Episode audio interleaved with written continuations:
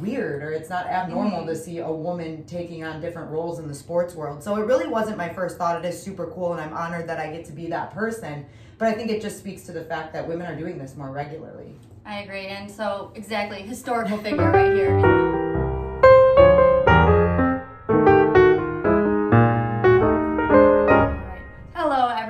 Welcome back to another episode of Tea with Taylor. This being one of the most special episodes because I have a historical figure with me who just happens to be my best friend since fifth grade, Daniela Veros. Well, thank you, Taylor. I wouldn't say historical figure, but we'll go with it. We'll ride with it. because in the Daniela just was given a really good opportunity recently in the state of Michigan and specifically the Detroit Red Wings. She was she well she is a reporter for the Detroit Red Wings and she was given the opportunity to do a live radio broadcast with Ken Kal. Mm-hmm. And so I kind of want to talk about that first because you were the first woman to do it for the Detroit Red Wings, which is obviously an awesome accomplishment accomplishment. So I want to talk about that, but I also want to just talk about doing it in general for the state of Michigan and specifically for the Detroit Red Wings because we grew up watching the Red Wings and Detroit sports in general and then the fans are just really loyal. So if you can just talk about being the first female and then just the opportunity in general. Well, you nailed it with like the hometown state, right? I'm Michigan born and raised. We grew up in the same town of New Baltimore. I went to Michigan State, so we grew up watching the glory days of the Red Wings, the 97 team,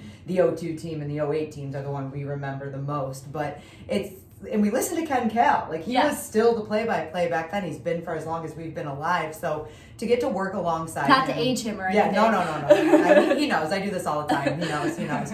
But um, yeah. So uh, to do it with him was super special because he Mm-hmm. means something to us before I even knew who he was, and he's uh, as great of a guy as he's a broadcaster. So that's that's the truth there. And being the first woman. Uh, Honestly, at first, it didn't really hit me like that. Mhm. Like that wasn't my first thought. It was like, "This is awesome! I can't wait to do this." But I didn't think about the fact that I would be the first woman to do it, and I think that speaks to the fact that women are getting into this industry more and they're it's not weird or it's not abnormal to see a woman taking on different roles in the sports world so it really wasn't my first thought it is super cool and i'm honored that i get to be that person but i think it just speaks to the fact that women are doing this more regularly I agree. And so, exactly, historical figure right here in the state of Detroit, or the state of Michigan in the city of Detroit. Um, but yeah, as you mentioned, it is more common for women to be in the sport. And I kind of want to just talk about that, not specifically women in sports, but just the industry in general. Because, yes, maybe people could say, which it is, it's such an accomplishment, maybe people can say, I don't do you find more hindrance being a woman, or just is it just a really competitive field? it's super competitive and i've personally i've never had an experience that's made me feel like i haven't gotten an opportunity or i've been held back just because i am a woman if anything it's it's made me a little bit more impressive because a lot of the older generation aren't used to women knowing so much about sports and mm-hmm. wanting to be so involved with it. So from that aspect, I've never felt that. I've always felt the utmost respect from broadcasters and my mm-hmm. colleagues and all of that, and even Ken Kal. Like he was the one Yeah. that suggested that I do this. He said, Oh, you know, cool. yeah, we need somebody to fill in. Daniela, do you want to do it? I think Yeah. you would be perfect. So he made that happen, and that's just that again. It's not. It's nothing to do with being a woman or being a man. It's just about talent. It's about hard work, Yeah. and that's where we're at now, which is great. And that kind of leads me to my next question because, or kind of just the conversation I want to go to because I know how hard you work, mm-hmm. obviously. We're really good friends, so I know she puts in the hours. And that saying they say it takes 10 years to be an overnight success, and of course, it's still the beginning of your career. But just go into you first getting out of college and working and just how much you worked. And in my opinion, for a lot of the times, for little pay, Yeah. but you have to do that, especially in an industry like this. Yeah, and I mean, when you go into broadcasting and you go to school for it, you're going to hear it from your professors. If you want to make money right when you graduate, you're in the wrong business Yeah. because that's just not going to happen. And that's like right most away. things. Yeah, yeah, yeah, right. That, that's actually a message for everyone in college right now. You aren't going to come out making six figures unless you're, you know, a lawyer, doctor, all that kind of stuff. You're just not going to do it. But anyway, um, they'll let you know right away that you're not going to make that much money and you're going to have to put in the work for it. And um, I think after I graduated, I was not one of the people that wanted to go work for a news station in the middle of Kansas or something like that, which is no knock on people that do that. It just wasn't What for me. Right. It Mhm. just wasn't for me. And I didn't know exactly what path I was going to take. So starting with State Champs, which was the high school sports network, which was on Fox Sports Detroit, which is now Bally Sports Detroit. It's all digital now, so they do it all on the internet, but it's great. And that's where I got my start, and I was able to just kind of build from there. And then when I interviewed for the Red Wings job, and I should add at that time, I was working that job. I worked for Hanson's, like the windows, Yes, I remember that. Hanson's for a while. And I was freelancing in some other gigs too, just trying to make ends meet and be able to pay my Right. bills, right? Yeah. So then when the Red Wings thing came along, um, I didn't get the job. You know that. I interviewed for a position Oh, yeah. there and I didn't get it. So I was like the second person. And you you know how deflating that can be when you go Mhm. through an entire interview process and you're told, well, we like you, but not enough to give you the job. They ended up keeping me and they were like, we're not exactly sure what we want you to do yet. This was right when Little Caesars Arena opened. And they said, we're going to do a pregame and intermission show. And I think that's when I said, okay, I'm going to take this. I'm going to run with this. And I worked Mhm. with the producer that was there at the time. And we turned it into what it is today. And I created myself a position almost. Yeah. Yeah. And the silver lining with that, because I actually, now that you bring it up again, I do Yeah. remember you not getting the job, but honestly, the position you ended up filling or Yeah. creating was more of what you liked to do than the one you actually didn't get. So sometimes it works way. Right. No, it did work out for me, and I love the job that I have now. And you know, you all you have to try to see the silver lining in all of those situations. But I I love the position I'm in now, and it like I said, I kind of created my own position, and now I'm doing different shows for the Red Wings, hosting mm-hmm. their live streams and everything like that, and I love where I'm at. Yeah, and so when you were applying for these jobs, and obviously you're coming out of, you had some experience, like you said, you mm-hmm. work. She had to work jobs that weren't even in her industry when she's working at Hanson's because you have to make ends meet mm-hmm. sometime. But while you started applying for these jobs and coming out of college, what are the skills that you would say someone in your industry should know how to do? Whether that be reading and writing, editing, camera, like what are some of those things? Well, editing and camera work are you have to know how to do that to be a broadcaster in this day and age. Um, I can do all of it. I edit all of my own work, most of my own work. I shouldn't say all of it, but I edit most of it myself. Um, I don't run cameras as often anymore, but I used to do it a lot, so I can. If my boss ever needs me to go out on a shoot because they're in a pinch, I can grab a camera and I can go do that.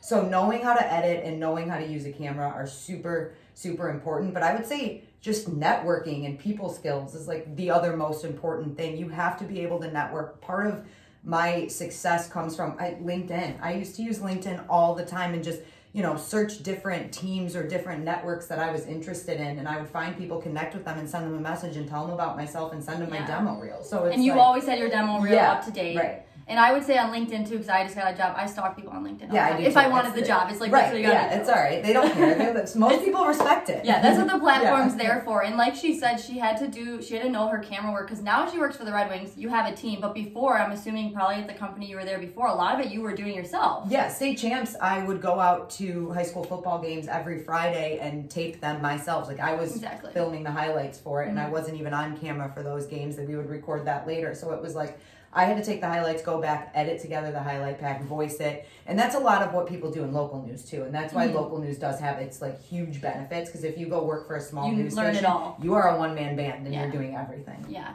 And so I just think that's really important for people to understand. You have to be versatile when you're going into certain industries, and just make sure that you you have the skills that they're looking for, um, and that you can be kind of like she said, a one man band if necessary. And then, of course, when you move up, you lose some of that responsibility. And so, I just want to go into just before we kind of wrap things up about you prepping for stuff because obviously you're into sports regardless, but there is you have to you have to know your shit, especially when you are a woman, and I mean in general, but you know. You have to know what you're talking about. Yeah. People are going to probably be a little bit more critical when it comes to that because if you don't know, it's like ah, she's a girl. Why, Right. Like, what is she doing? That So what is is the your prep? challenge. Yeah, that is Yeah. the challenge of being a woman. It's that when you see, if you make a mistake as a woman, it's a little bit more glaring than it is as a man. But that, that it doesn't.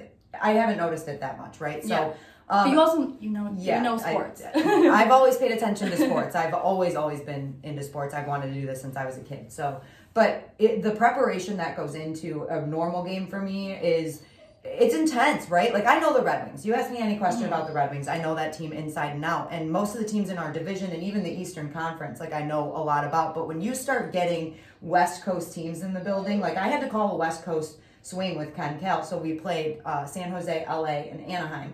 And we see those teams twice a year. Mm-hmm. Right. And an 82 game schedules, and their games are late. We don't really get to see them on TV all that often. So it's a lot more research and going back and watching highlights and reading about them, connecting with their local media about Mm-hmm. what's going on in, in that, those cities and what the vibe is around the team. So there's a lot more prep work that goes in when it's teams that are coming that you don't get to see all the time, right? Yeah. So, um, but yeah, there's that, and we do get a nice game note pack like on a Okay. game day. So it'll be if we're playing LA. There's a Detroit and LA pack that's about this thick. I actually probably have one lying around. And you I just kind of yeah, and- yourself. yeah, and each team, like their PR teams, put their notes together. So any important stats that you need to know, there's game by game logs in there if you're looking for anything. Yeah, so they they give you a lot, Mhm. um, and it's there for you, but you still got to put the work in. You Right, and you still have to know the game. Right, you still have to pay attention because then you can kind of take from other games, and that's how you conceptualize your ideas, and that's how you communicate what's going on based off what you've learned and what you've Right. observed. And you also usually have notes on you, which Exactly. I do too. I, I, I make notes when I yeah. do things,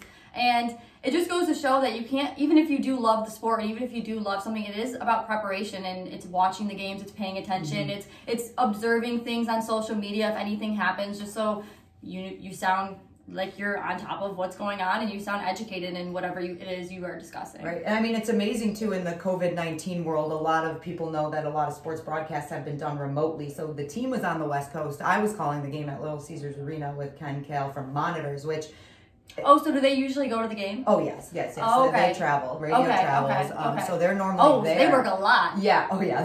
Yeah. It's it's a very busy, Yeah. hectic schedule if you're traveling for the NHL. That's 82 games, and Mm-hmm. um, yeah. So they travel. But when calling off a monitor, that was the biggest challenge, I think, because when I'm watching a game in person, you can see the whole ice. You can Right. see where every player is. You can see the bench. You can see the coach. You can see the fans. The Yeah. fans are a big part Yeah. of it too. And you're then- even more yeah, you're into ramped it. up. Yeah, you're into it. But um, calling off a monitor, it was like I keep using the example during the Anaheim game. They were in overtime, right, which is three on three, and Tyler Bertuzzi um, threw his gloves and stick on the ice and skated to the bench. But we didn't see that on the monitor. So when Mm-hmm. it panned back over to the other side of the ice, there was just two sticks and a glove on the, or two gloves and a stick on the ice, and we were like, What happened? what happened? Right. Yeah. Whereas if I was watching that game live, I'd be able to say, "Oh, Tyler Bertuzzi just skated to the ice. It looked like something happened, and he had cut his wrist, so he had to go get stitches." Oh, is he okay? Yeah, he's okay now. That's good. That's great. But Yeah. that can be scary. I'm sure that's a Oh. bad spot to cut. Yeah, yeah. So it just yeah, it just goes to show you have to be adaptable, Mm-hmm. especially in this day and age, especially with technology and how fast the world moves. You have to be able to, to be able to adapt, and you have to learn new skills. And so I'm just very proud of you for having that opportunity. It's very exciting, and I know you don't know exactly where you want to go from here, but now that you've kind of seen the more opportunities in this field of work. What do you think is next, or what do you think you'd be interested in doing? Well, I can say this: my every door, like I'd be interested in any opportunity that came my way at Right. this point. Because did I think I'd ever do radio color? No, I didn't. I I, had, I really didn't think that was something that was in my career path. But when the opportunity presents itself, I'm like, now I have the itch. I want to call more games. I tell Yeah. Ken all the time. I'm like, hey, you ever need me? Like, you know my phone number. Let me know. Um, but I don't want to limit myself. My dream, if you would have asked me, you know, four years ago, would be a studio host or a sideline or a ringside reporter somewhere. I really have gotten into the hockey world now, so I kind of want to stay there. I love it.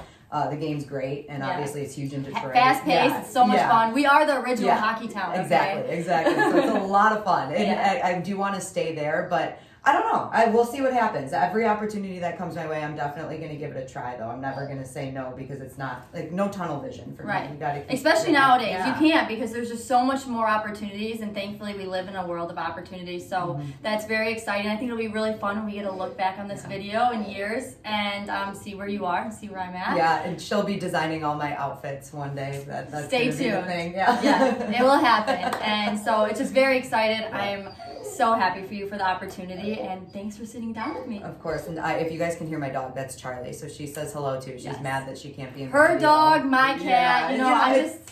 I'm just going with the flow. Yeah. You know, this is one, one day I'll have my own studio, then we'll talk. Okay. So thank you for joining me, and thank you all for joining me on this episode of Tea with Taylor. You can check Danielle out. She's a reporter at Detroit Red Wings. She has social media, and you'll see her if you ever are in the game. She does the intermissions, and you have your own show as well. Wood on Woodward. Word on Woodward. Yes, that's on Wednesdays on YouTube. Yes. So That's check it out. Tigers too. There you go. Yeah, she has Tigers too, but it's not in season. Yeah. So, um, what is it? No, not yet. No, it hasn't started No, yet. See, yet. I'm not the sports It's close person. though. No, she's close. It's, it's spring training's right around the corner. so. Yeah, because I remember opening day is always very cold in the D. Yeah. So uh, thank you for joining me, and I'll see you guys soon.